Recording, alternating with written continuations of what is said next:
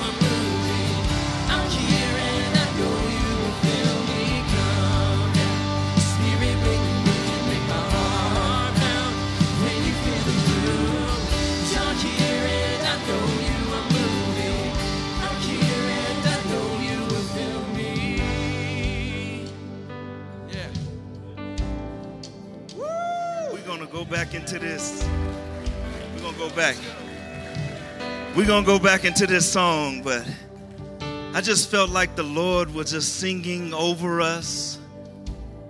I just felt like He's present right now, and we want to lean into it because we want more of Him. Amen. We want more of Him, more of His love. We want more of His joy. We want more of Him poured out upon us. So when we sing this song again, just receive His more. Amen. Receive His love. Receive the pouring out of His Spirit upon you. We want more. Hallelujah.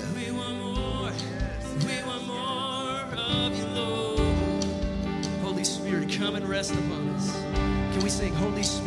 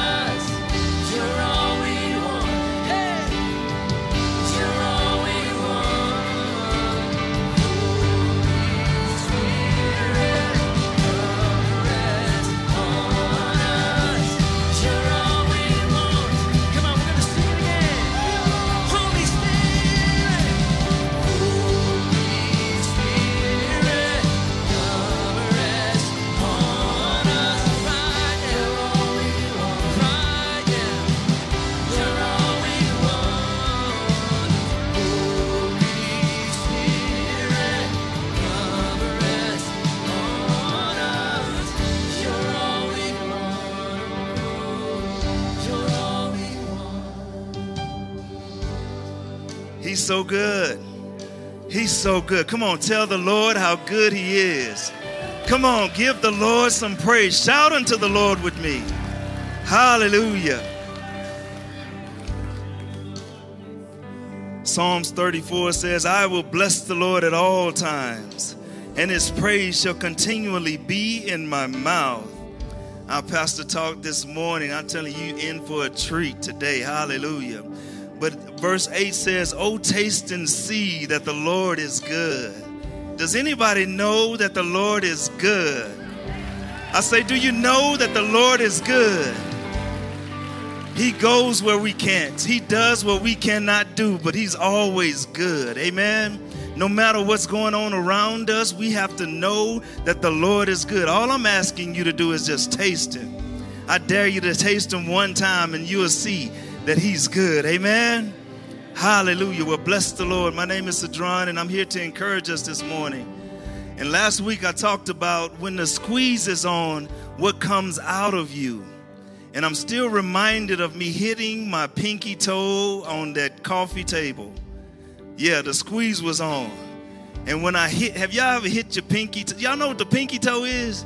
That's that little nub of a toe that's on the end of your foot. And when you hit it, it's got every nerve in your body. And whatever's in you come out of you. Amen. I mean, hey, come on. Am I the only one? Huh? I'm bouncing up and down. Bless the Lord, oh my soul. Bless his name.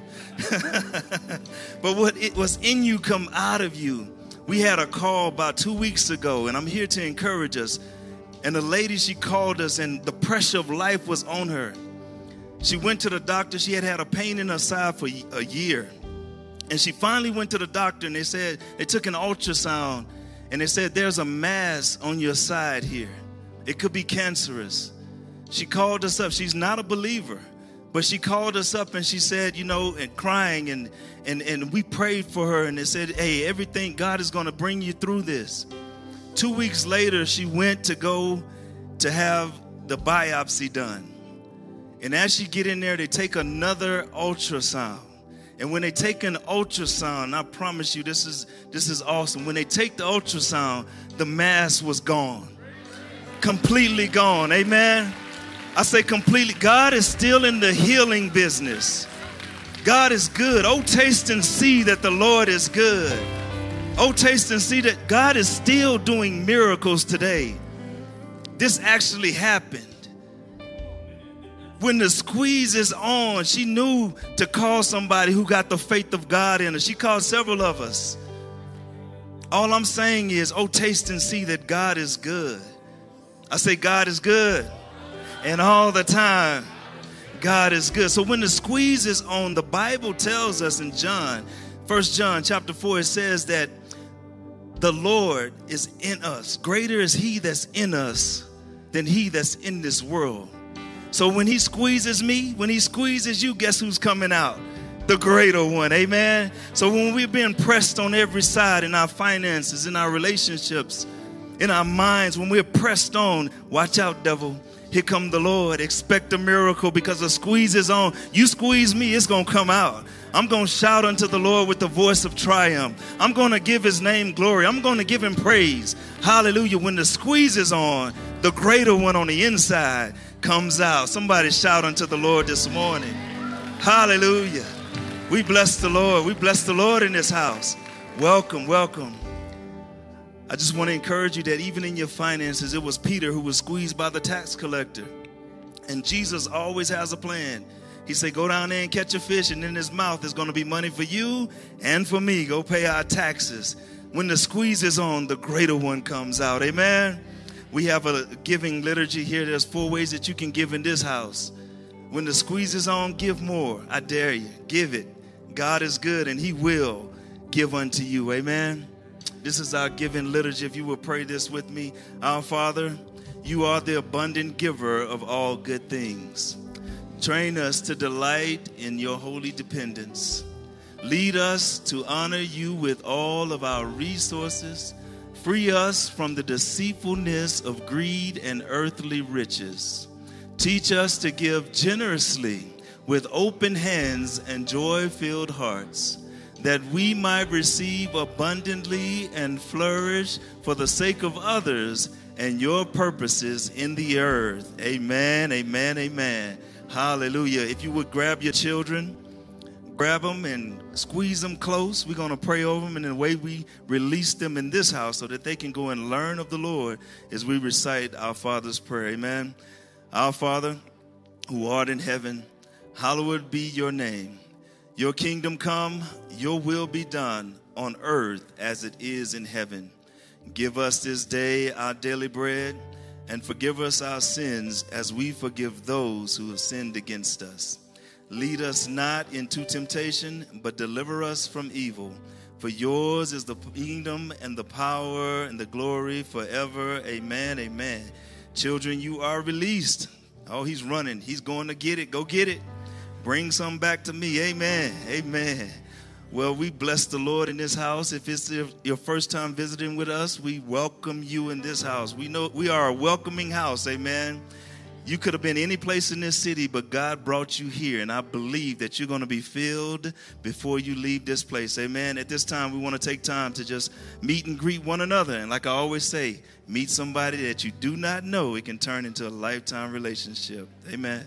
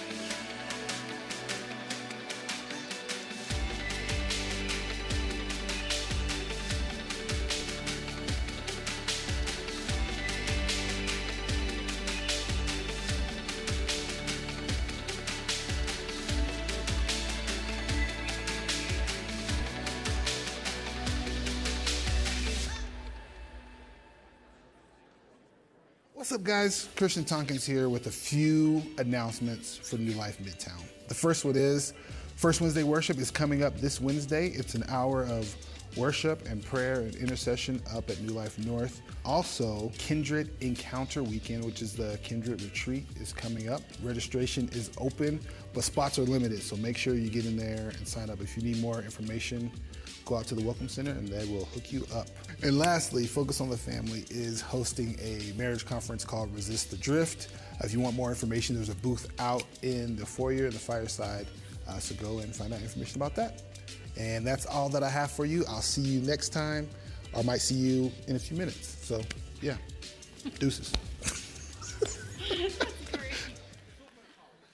There he is right there, guys. The man, the myth. We see you.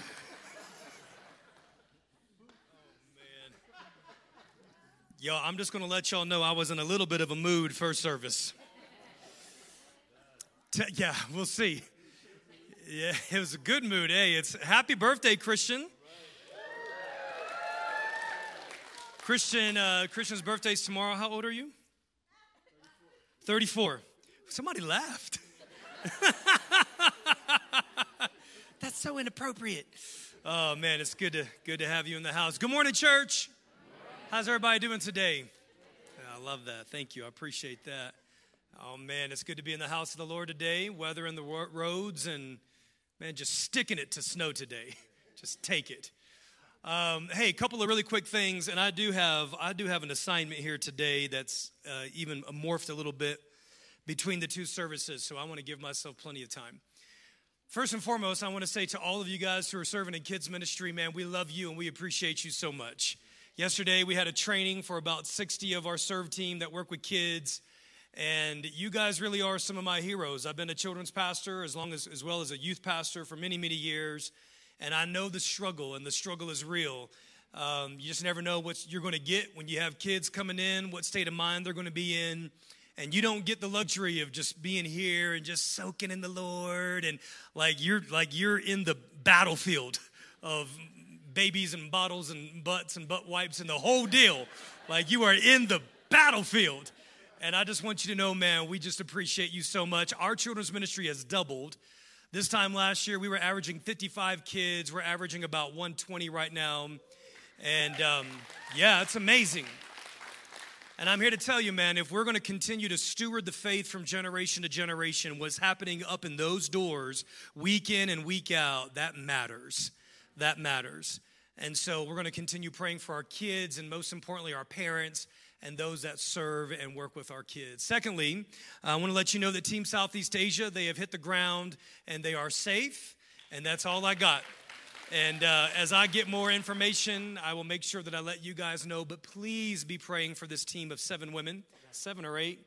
It's it's it's seven, seven women, and uh, yeah, they're the Magnificent Seven. That's right, and they are going into some deep, dark, unreached areas, and uh, they have a very clear assignment ahead of them to bring the gospel to the unreached. And so let's continue praying for them. And finally, I do. I just want to punctuate this Resist the Drift conference that is going to be taking place. And one of the ways I'm going to be doing that is by setting out a prayer focus for the month of February. I, I want to attack this, I want to attack our marriages because our marriages are under attack. So, what I want to do is, I want to attack them by rallying around our marriages, covering our marriages, praying for our marriages, praying against every lie and every scheme of the enemy that would come against our marriages. So I'm going to be sending something out this week in the weekly e-blast. And by the way, I don't know who can help me with this, but I see so I feel like I'm in a church in Africa because everybody is like trying to fan themselves off right now. So somebody help me bring this air down and make it cooler.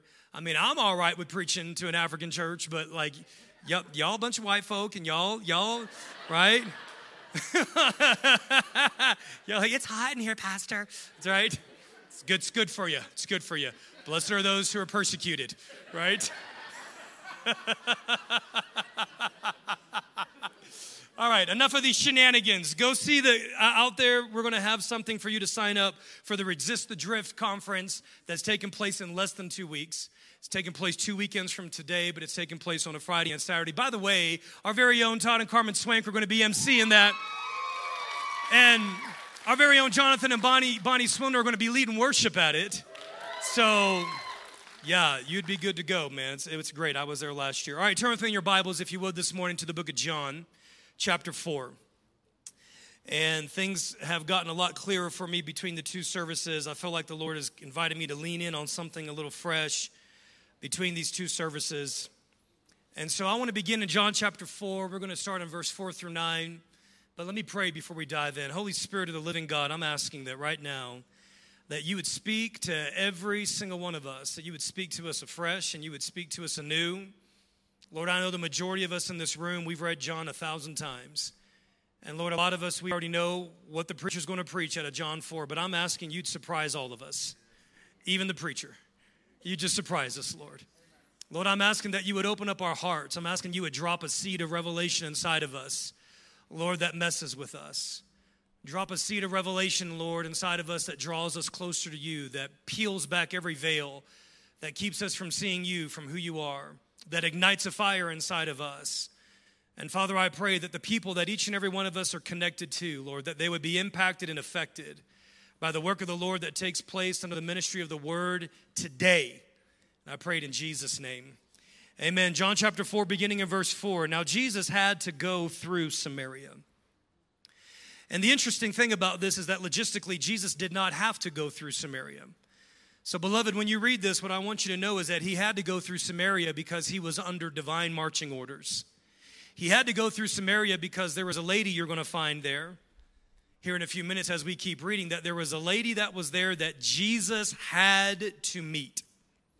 There was a lady there that was disqualified, who was on the edge of society. There was a lady there who had already disqualified herself because of decisions that she had made multiple times over and because of the circle of relationships that she was a part of, that they had disqualified her.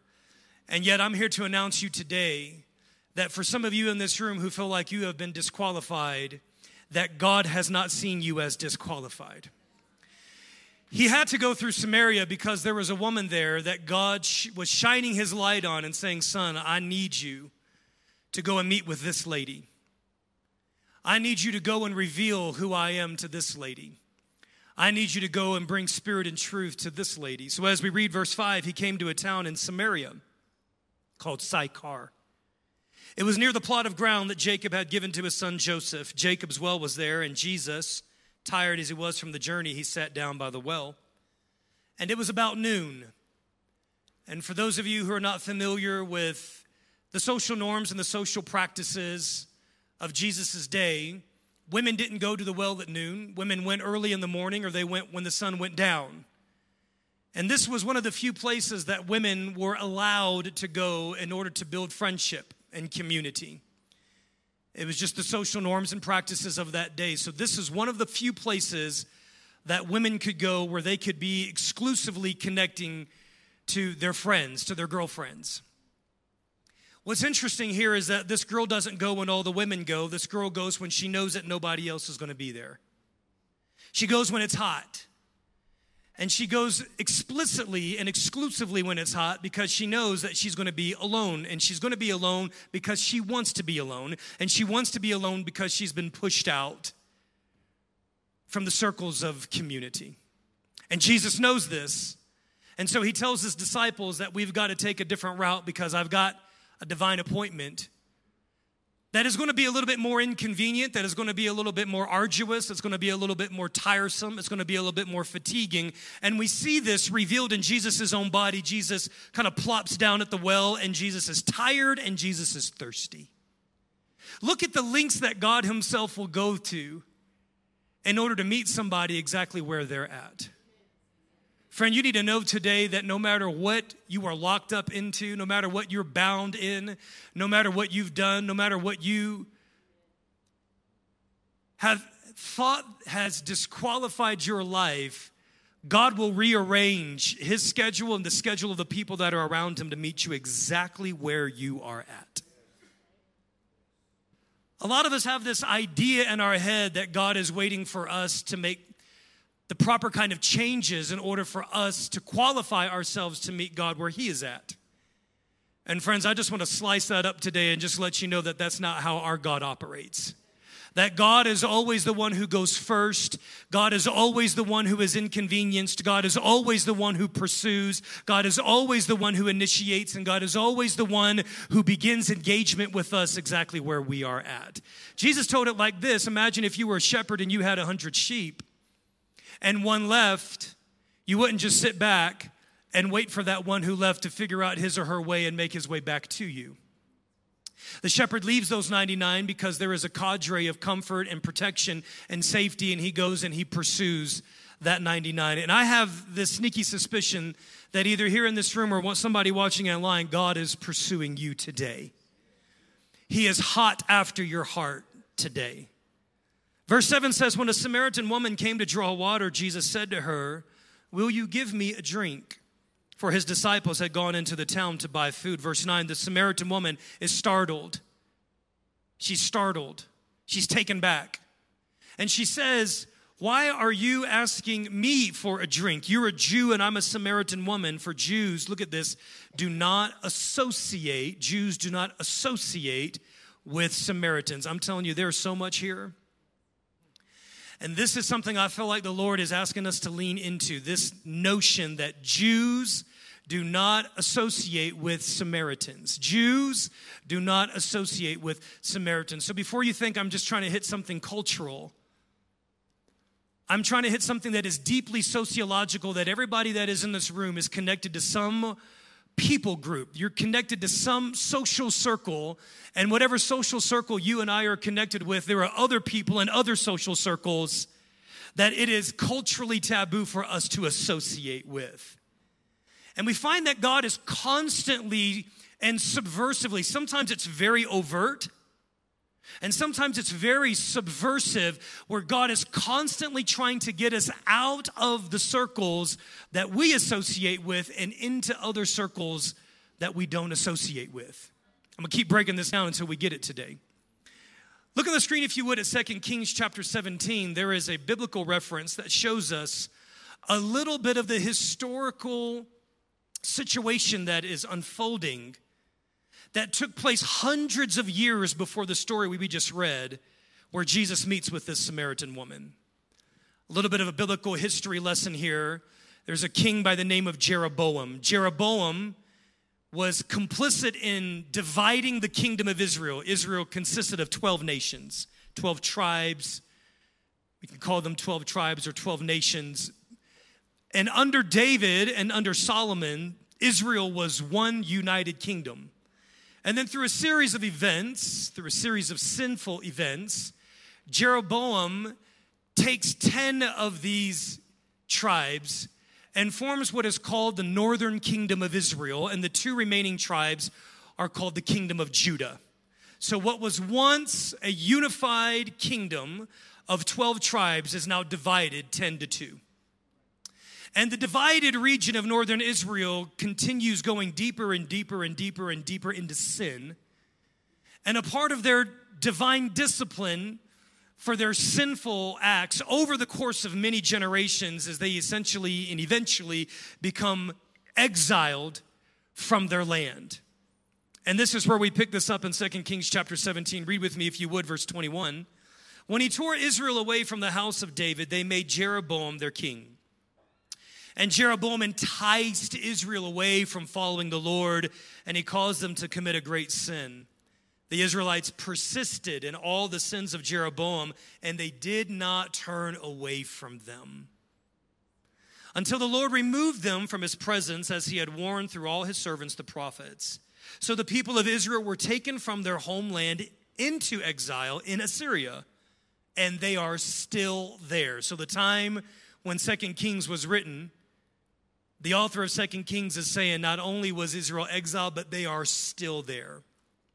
Verse 24 the king of Assyria brought people from Babylon and from a lot of different places I'm not going to try to pronounce and settled them now in the towns of, listen, Samaria to replace the Israelites.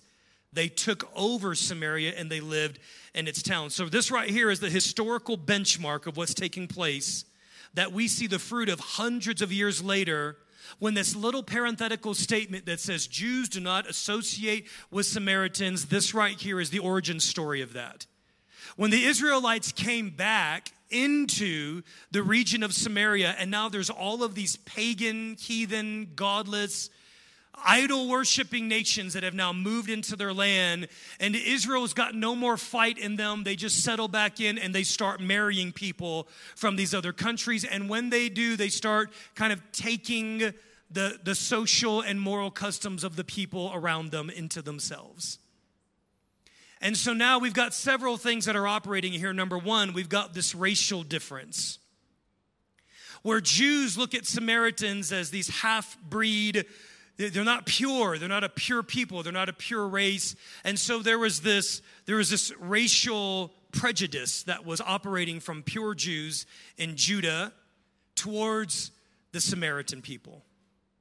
So when you see the samaritan woman saying why are you talking to me? that's that's part of what's coming up. The second thing, and we're not going to go to it today, but you see it in Jesus' conversation with this lady, is that there's also religious differences that are taking place. See, the people of Samaria, Samaria, the Samaritans, they didn't believe that the proper holy place to worship God was in Jerusalem.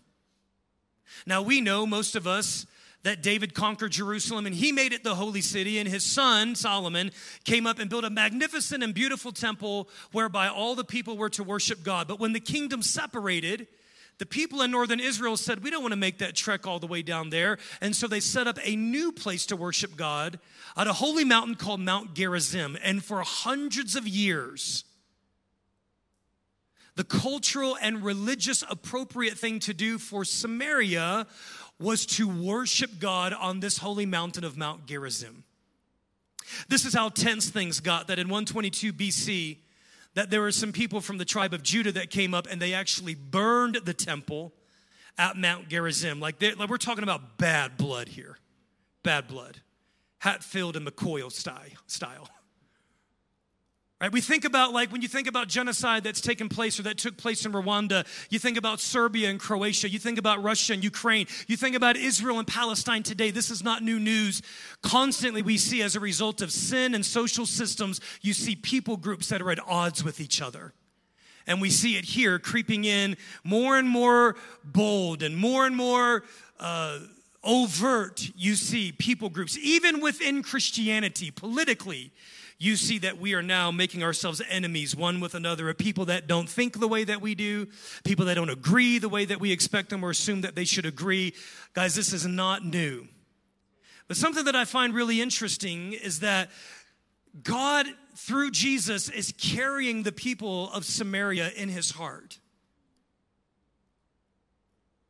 It might be difficult for some of the people of Israel to understand this at the moment but that God loves the Samaritans equally. He loves them to the same degree as he loves the people that Jesus is coming to minister to. And we know this because there's these little subtle references where Jesus is kind of subversively messing with their ideological systems.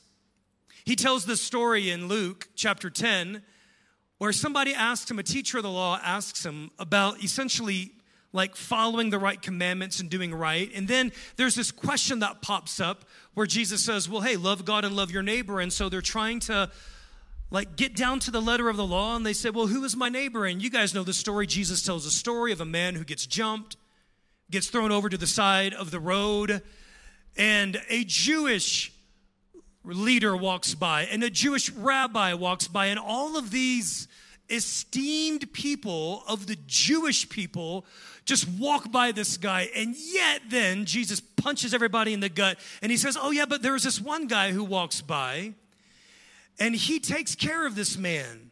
He picks him up, puts him on his donkey, goes to a hotel, pays the hotel keeper, and says, Listen, make sure you take care of him, bandage him up, give him food, and whatever else you need to pay for him, I'm going to take care of it. And then we find that Jesus does the unthinkable, so scandalous. Jesus goes, Oh, and by the way, that guy was a Samaritan. What are you doing, Jesus? Later in Luke's gospel, Jesus tells another story, and it's, this is not a story, this is a true account. There were 10 lepers. All of these men are unclean. All of these men are social outcasts. All these men have a physical condition that, according to Jewish law, push them on the edges of interacting with society. And they run into Jesus, and Jesus heals all of them. And yet there's one that comes back and says thank you. Who is that one that comes back and says thank you, church? Those people. Them.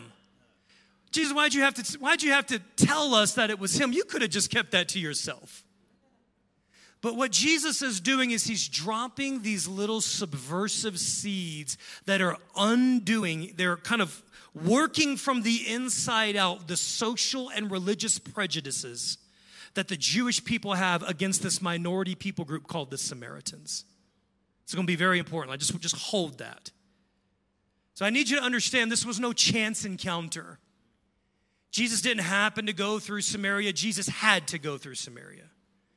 Jesus didn't happen to stumble upon a gal who was getting water. He knew exactly what time of the day she was going to be there, and he knew that she was wanting to be there alone because she had already disqualified herself from the community of people. What is it that you have allowed to disqualify you from God? What is it that you have bought into has been the one thing, the unthinkable sin,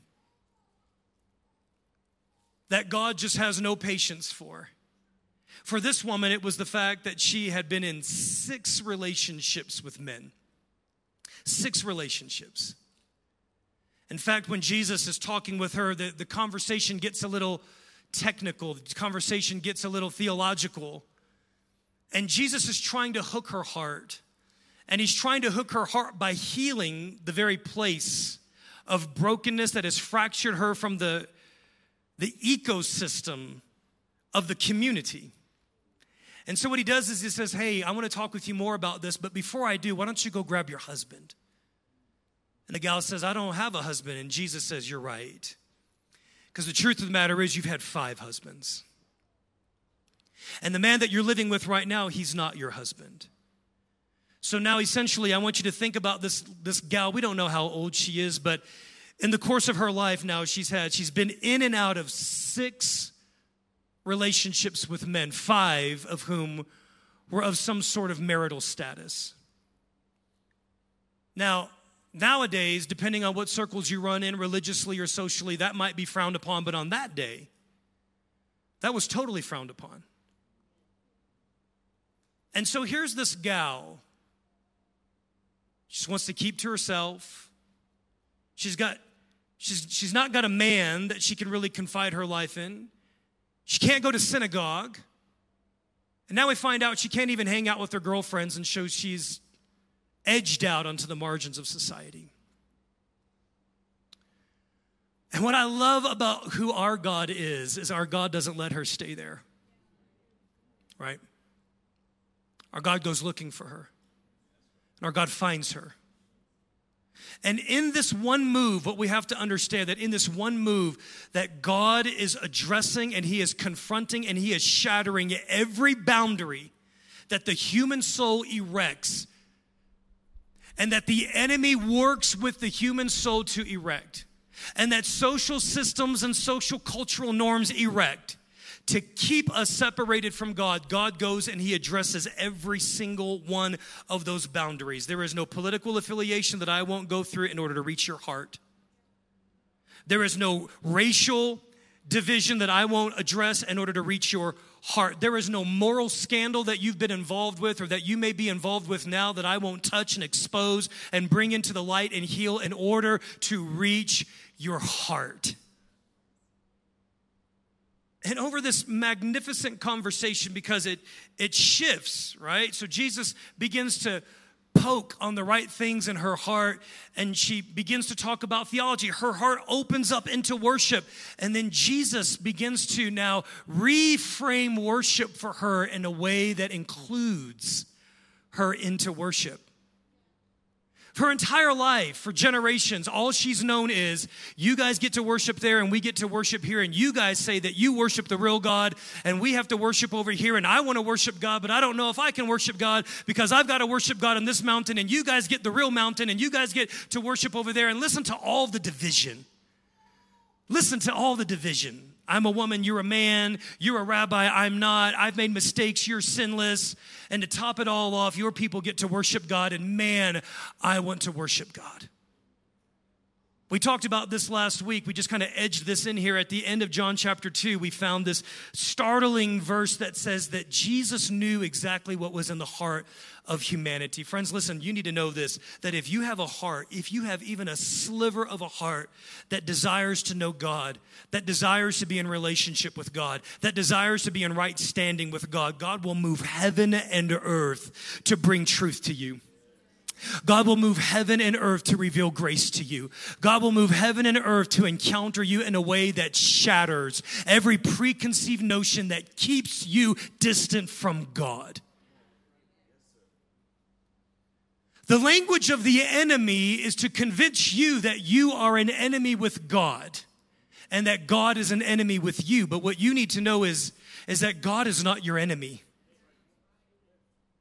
God is not your enemy.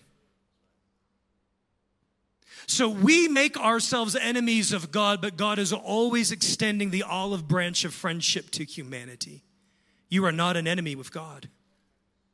And even if you were, God so loves the world that he demonstrates his love for us in this that while we were still sinners and enemies with God, God goes after even his enemies. Now, here's the beautiful part of the story that after Jesus does something with this woman that he doesn't do with most anybody else in the entire Gospel of John, Jesus explicitly reveals his cards. Like, read it. Like, throughout John, he's always being a little subversive. He's always being, but like this woman, he says, Listen, I'm the Messiah. I'm the one you've been waiting for. I'm the one you've been reading about. I'm the one you've been praying about. I'm the one you've been hoping for. It's me. It's me. I'm here. At the end of this conversation with her, the disciples roll up, and let's find out where we're at here in the story now. The disciples roll up, and let's take a look at John chapter 4, verse 27. I'm trying to move this to a particular place. Just then, his disciples returned, and they were surprised to find him talking with a woman. But no one asked, What do you want, or why are you talking with her? Jonathan said this in our staff meeting on Tuesday, and I resonate with this. You ever been in situations where you kind of popped in into some conversation that was already going on and you had enough of your wits about you that you realized, man, something like something's happening here. Something's happening here. I happen to believe because Jonathan believes it that when these disciples rolled up and they saw what was going on, man, they're not they're not going to be snarky, they're not going to be sarcastic, they're not going to be antagonistic, they're not going to poke finger. They're realizing, they're discerning something holy is taking place here. After Jesus reveals to this woman that he's the Messiah, she runs off, and the very reason why she came to the well to get water, she leaves that behind and she runs into the city. And this is the part of the story, friends, to be really honest with you, that just messes with me. We find out in verse 28 leaving her water jar, the woman went back to the town and she said to the people, Come and see a man who told me everything I ever did. Now, here's what I'm thinking, and maybe you're thinking this too that I've lived, if I've lived that kind of life, if I've lived that kind of checkered life, if I've made decisions that have made me the butt of all jokes when people get together and talk about me in quiet places, if I've made decisions that have put a scarlet letter on me socially, if I've made a decision that I now have to run from every other human being in the heat of the day, this is the very thing that I don't want the Messiah doing. And this is the very thing that I don't want to run into town and tell everybody, come see a man who told me everything I ever did, to which they're going, we already know everything you've ever done. And it's not great. Like, you've got to lean into this. What in God's name is happening right here?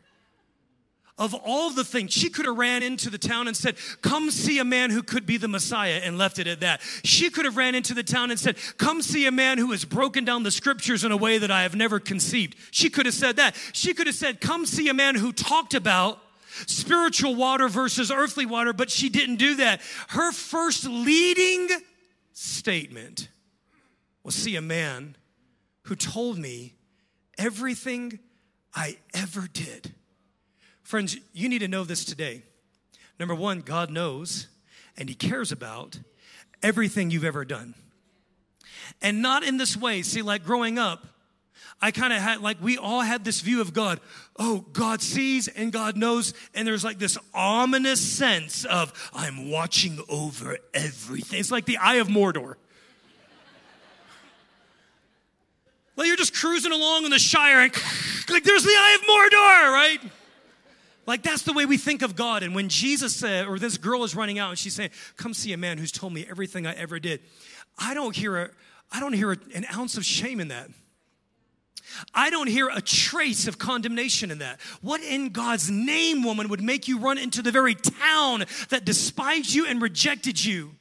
over the very thing that you were rejected and use that as your playing card to say, maybe this is God. I've got a sneaky suspicion that the way Jesus talked about her life. See, not only does God know everything you've done, and not only does He care about the things you've done and the things that were done to you, but God understands why. God understands why. Now, I'm not trying to make the chosen gospel. But I went back and I watched this episode. And by the way, let me tell you, if you just want to get wrecked, I was going to try to play it today, but it was going to eat into my preaching time. But I went back, it's like seven and a half minutes. I was like, no, you don't get that, chosen. I'm going to tell everybody, then go watch it on their own. Use your own seven and a half minutes. but Jesus begins to go and he begins to explain to her that he understands why she was in and out of relationships. Now, again, this is director's cut, this is commentary, but what it does is it gives us a window, I think, into the way that God operates. Jesus knew why she was bouncing in and out of relationships, and he cared about the why. He cared about the why. He cared about the why. Some of you guys are trapped in some things right now, and it's so difficult and it's so hard for you to get it, and you need to know God cares about the why. He cares about what got you in there. And not only does he care about it, if he cares about it, he's able to address the why. This is what you got to hear today. That he cares about the root enough that if you'll let him, he'll get to the very root so that you don't have to keep walking in the cycle of shame and condemnation that you're living in right now that keeps you ostracized from him and from his people because he cares about the why. And God can get to the very root of what has you stuck in your struggle and in your stronghold and in your shame. I want you to see what happens to a woman. I want you to look at the level of transformation. Here's a woman who is doing everything in her power to run away from people. And now she's running to the very people that she was running away from because she had an encounter with the grace of God that heals. That she had an encounter with truth that put all of her life story into a divine perspective. See, when we think about our story, we think about our story from an earthly vantage point. We think about our story of either what we've done or what's been done to us, and we think about our story from the lens of condemnation and shame and justification. And God is looking above our story, and He has a view of your story that you need to see that will liberate you into a type of boldness that will turn somebody who used to hide into the greatest evangelist of a city. And here's what I need us to catch today in the very few moments that we've got together that this one encounter that Jesus has, one encounter, one encounter with somebody who's hiding from him, and yet she is so desiring to worship the living God. Friends, you need to know there are people that are around you, if not right here in this room, there are people that are around you that are hungering for an encounter with God. There are people that you know that are connected to your social systems that want to know who God is, and we have written them off because they don't fit our political, religious, ideological, social, or racial boxes. And yet, yet, one person goes into a city and unlocks the redemptive history for that entire city. Watch, I'll show you. I'll show you. Acts chapter 1, verse 8 tells us this that when Jesus is resurrected from the dead, he goes to his disciples, and this is what he tells them.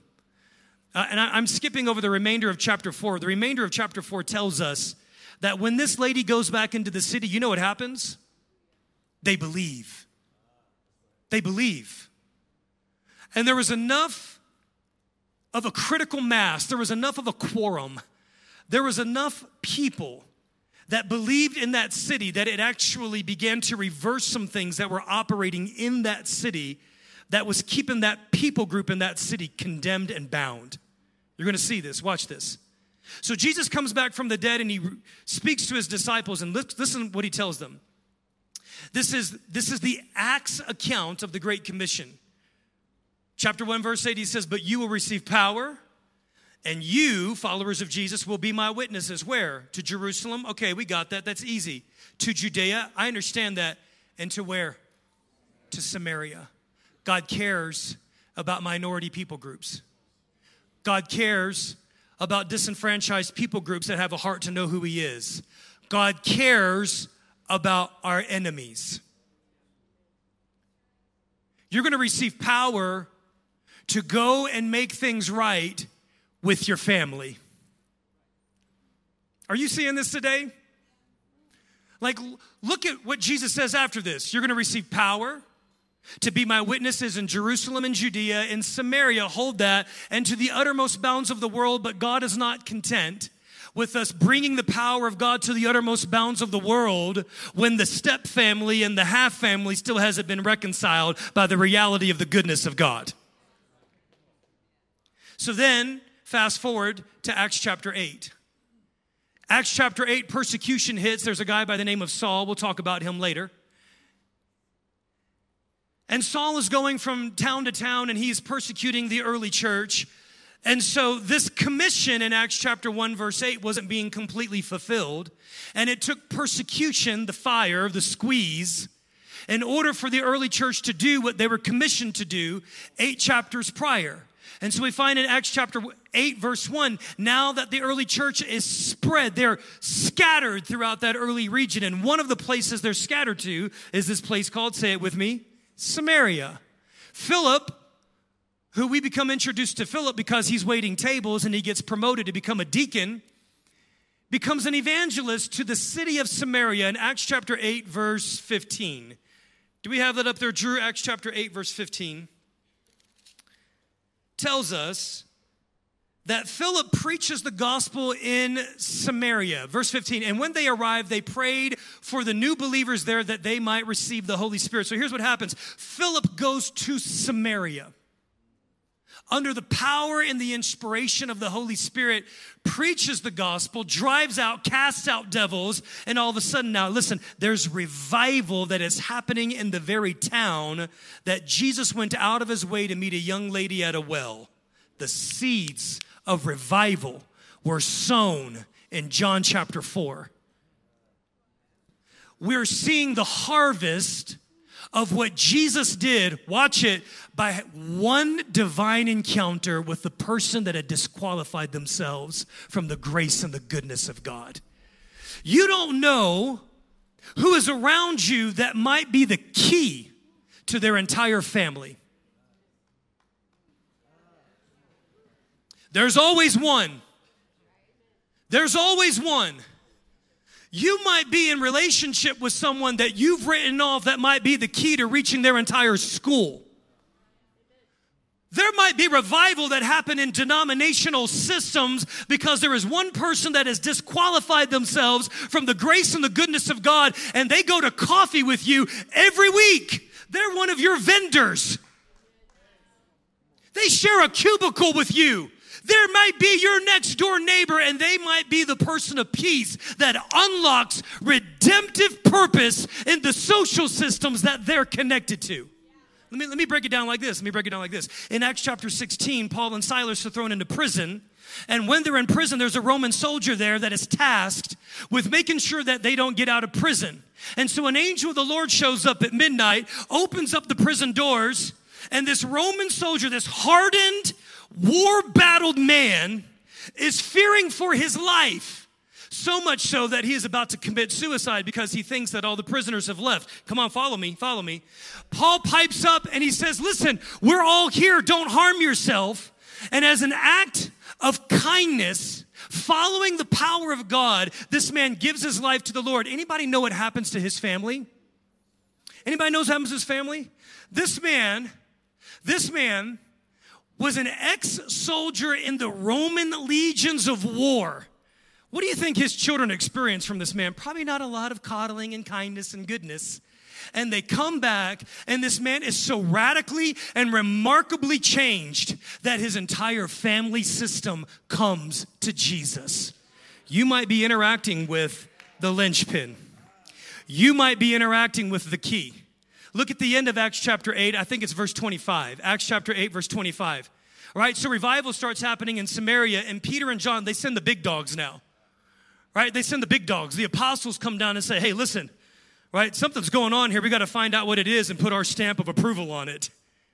After they had further proclaimed, so Peter and John come and they get people now filled with the Holy Spirit in Samaria of all places. Samaria. The places where we have the parenthetical statement that says Jews and Samaritans don't associate. We don't talk about those people. Those people. Them folk. Watch what happens. After revival hits, after they had further proclaimed the word of the Lord and testified about Jesus, Peter and John returned to Jerusalem, preaching the gospel in many Samaritan villages. We're talking a complete rerouting of the trajectory of their entire future. Why? Why? Why, church? Because Jesus inconvenienced himself under a God given appointment at the heat of day to go find a woman who had already disqualified herself from dignity and destiny. What else happens in Samaria? Thank you for asking. Look at Acts chapter 9, verse 31. Yeah, because y'all thought that was just one moment. Like I hear all the naysayers in my head right now. Oh, Pastor, revival can happen anywhere at least once. Okay, that's fine. That's fine. Then the church throughout Judea, Galilee, and say it with me. Me, I told you so. I told you. Enjoyed a time of peace and was strengthened, living in the fear of the Lord and encouraged by the Holy Spirit and increased in numbers. Look at how, look at how the very place that was once marked, their identity. Are you catching this? Their very identity was the ones that were ostracized on the outside looking in. We're, we're not. we're, we're, we're not a part of the in crowd. That was their identity. Okay? Now their redemptive history has been touched so radically that anytime gospel movement takes place, it includes Samaria. Acts chapter 15. Go to Acts chapter 15, verse 3. Look at this one. So the church sent them on their way, and as they traveled through Phoenicia and say it with me, say it loud. They told how the Gentiles had been converted, and this news made all of the believers very glad. Somebody that you consider an enemy right now, a political, religious, racial, social, gender ide- enemy, could be the very key to the redemptive future of entire people groups, of entire institutions, of entire social systems. And here's the question Will we sit down and be inconvenienced to have a God ordained conversation and trust God with the rest? Come on, stand with me to your feet this morning.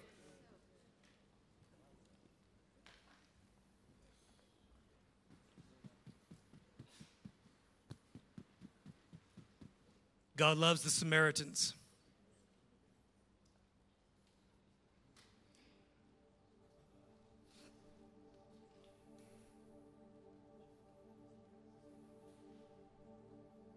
I got to pray into this, guys.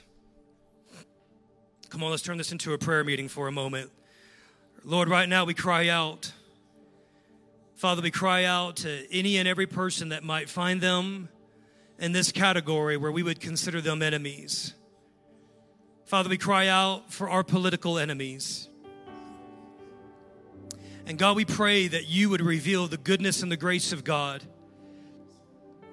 Father, we pray that whatever side of the political spectrum or political ideology people are, are steeped in right now, God, I pray that they would find you. And Lord, I pray that any of the ways that we have ostracized or marginalized, or any of the ways that we have been combative, any of the ways, God, that we've put a stain or tainted the goodness of the gospel because of the way that we have villainized people, Lord, I'm asking right now that you would change our hearts in order for us to be the greatest intercessors on behalf of people right now, Lord, that we might consider enemies. Lord, I pray right now for people that are in different denominations, people that see you differently and worship you differently and engage with Scripture differently. And God, I pray you'd meet them. And I pray, God, that you would set them on fire by the power of the Holy Spirit. Lord, I pray that people, I pray right now, people, God, that that, that hated charismatics, I pray they would come to know the power of the Holy Spirit. I pray that people that have spoken ill of tongues and, and prophecy, God, I pray that you get them. I pray you get them, God. I pray that you would chase them down with the love of God and cause their spirits to come alive with new wine. Lord, I pray right now for all of the social division in our nation. And God, I pray that those that we would consider social enemies, God, that you would capture their hearts with the goodness and the grace of living water. God, I pray for living water. Lord, I pray for all of those that are connected to us, neighbors and friends. Father, we pray right now, even for those people that are at our schools that we don't like, at our parks that we don't like, at our jobs that we don't like. Lord, those people that just annoy us and rub us the wrong way, the brash and abrasive ones. Lord, I'm asking that you would give us the ability to see beyond the quirks and the idiosyncrasies, that you would give us the ability to see the root, the root of the behavior. Oh, Spirit of the living God, I'm asking that you would help us to rise above that. Give us heaven's perspective. I'm asking, God, that you would give us a radical love for our enemy and for our neighbor. Lord, I'm asking that you would transform this church and you would transform this city. I'm asking for the power and the reality of the life and the kingdom and the living God to become so real to us. Lord, I'm asking that you would just set us up with conversations with all kinds of people. People that think differently and look differently and believe differently. And God, I'm asking that in those places of encounter, I'm asking for the Holy Spirit to show up and mediate and translate and officiate and facilitate. And I'm asking for the goodness of God to cover every encounter that we have with someone that doesn't know you. And God, I pray for the women at the well, God, that are in our city. God, people that are hiding. Lord, people that have disqualified themselves because the church has disqualified them. Lord, people that are afraid to step into the doors of a church because of negative experiences, God, I pray that you would take us to them. Oh, God, and I pray for redemptive history to be written. Pray for futures, God, to be altered and rearranged. I pray for lives to be upended by the goodness of God in the name of Jesus. Friends, I'm just going to make this as simple as I know how. If you're here today and you don't have a relationship with Jesus, and you want a relationship with Jesus, you want to know this good God. You want to know the God who doesn't disqualify you. You want to know the God who moved heaven and earth to find you. You want to know the God who sent his one and only Son into the world not to condemn you, but to save you. If you want to know that God personally, I just want to invite you to lift up your hand right now. I want to pray for all of you. But I want to pray for people specifically that want to come into relationship with the living God through belief in his son Jesus all across this room, would you just open up your hands and pray this with me? I want you to pray, Jesus, I receive your life. I receive your grace. I receive your truth. Jesus, would you heal me? Jesus, would you forgive me? Jesus, would you set me free? I believe you're the Son of God, that you died for my sins, and you rose again from the dead to give me new life. So I receive new life, and I thank you for it. In Jesus' name. Come on, clap your hands today to the Lord, church.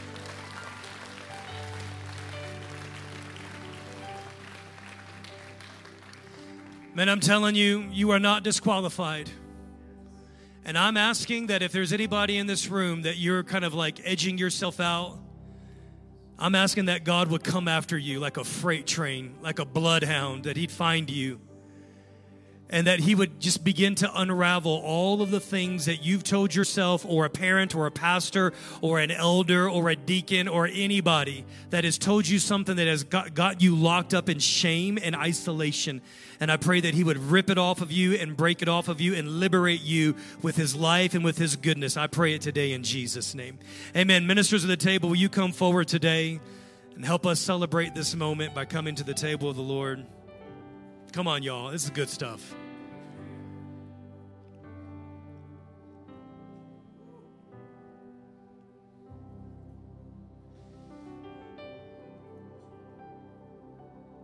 You guys are wanted in this house, and you're wanted in God's family, and you're wanted at this table.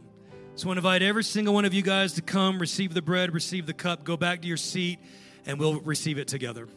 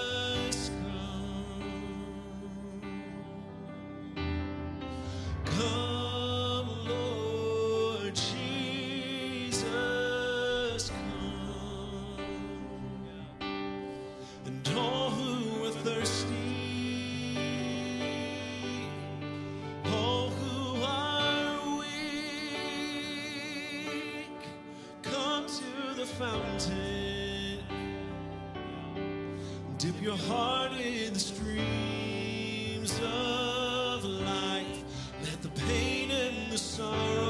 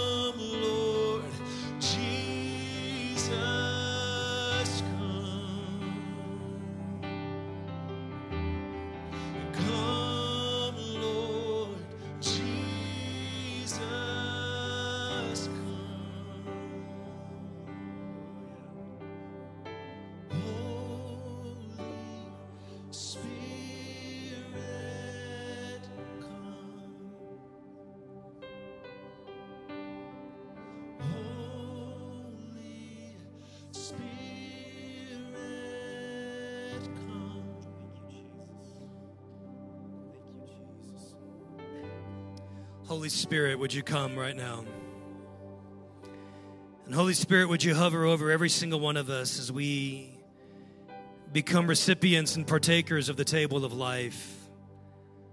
Holy Spirit, would you meet with us, heal us, set our hearts free in the presence of the Lord, change the way we think, change the way that we see you so we can change the way we see ourselves and we can change the way we see the world around us.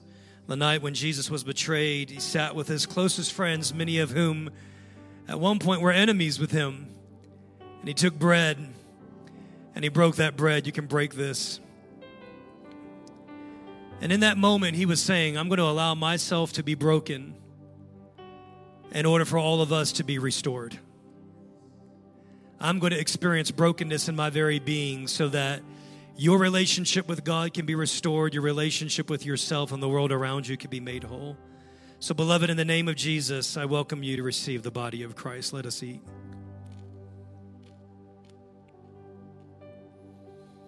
And in the like manner, he took the cup and he says, This is the cup of the new covenant in my blood.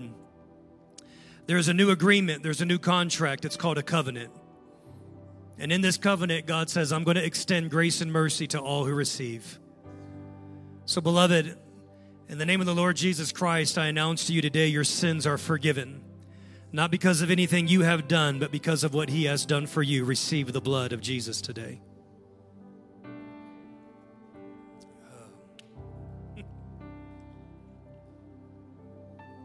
Amen. Amen, amen, amen. Hey, listen, I, I felt this in worship. It's gonna make, I'll make this real quick. I feel like the Lord wants to restore your divine anticipation. And what I mean is, I, I think the Lord wants you to begin to expect and hope for and anticipate goodness to come your way from Him. So I just say, let it be in the name of Jesus. Let's sing the doxology together. Praise God from whom all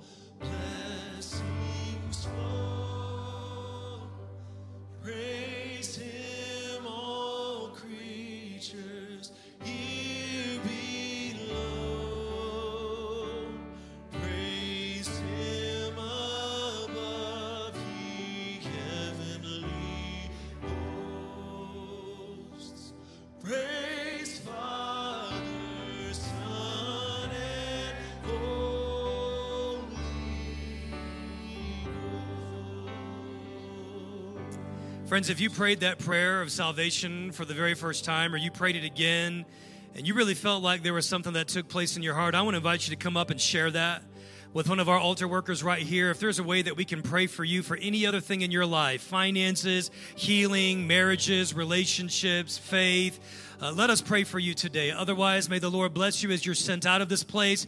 Don't forget the Resist the Drift marriage conference that you can sign up for in the foyer. And guys, we'll see you guys next week. Love you so much. Bless you.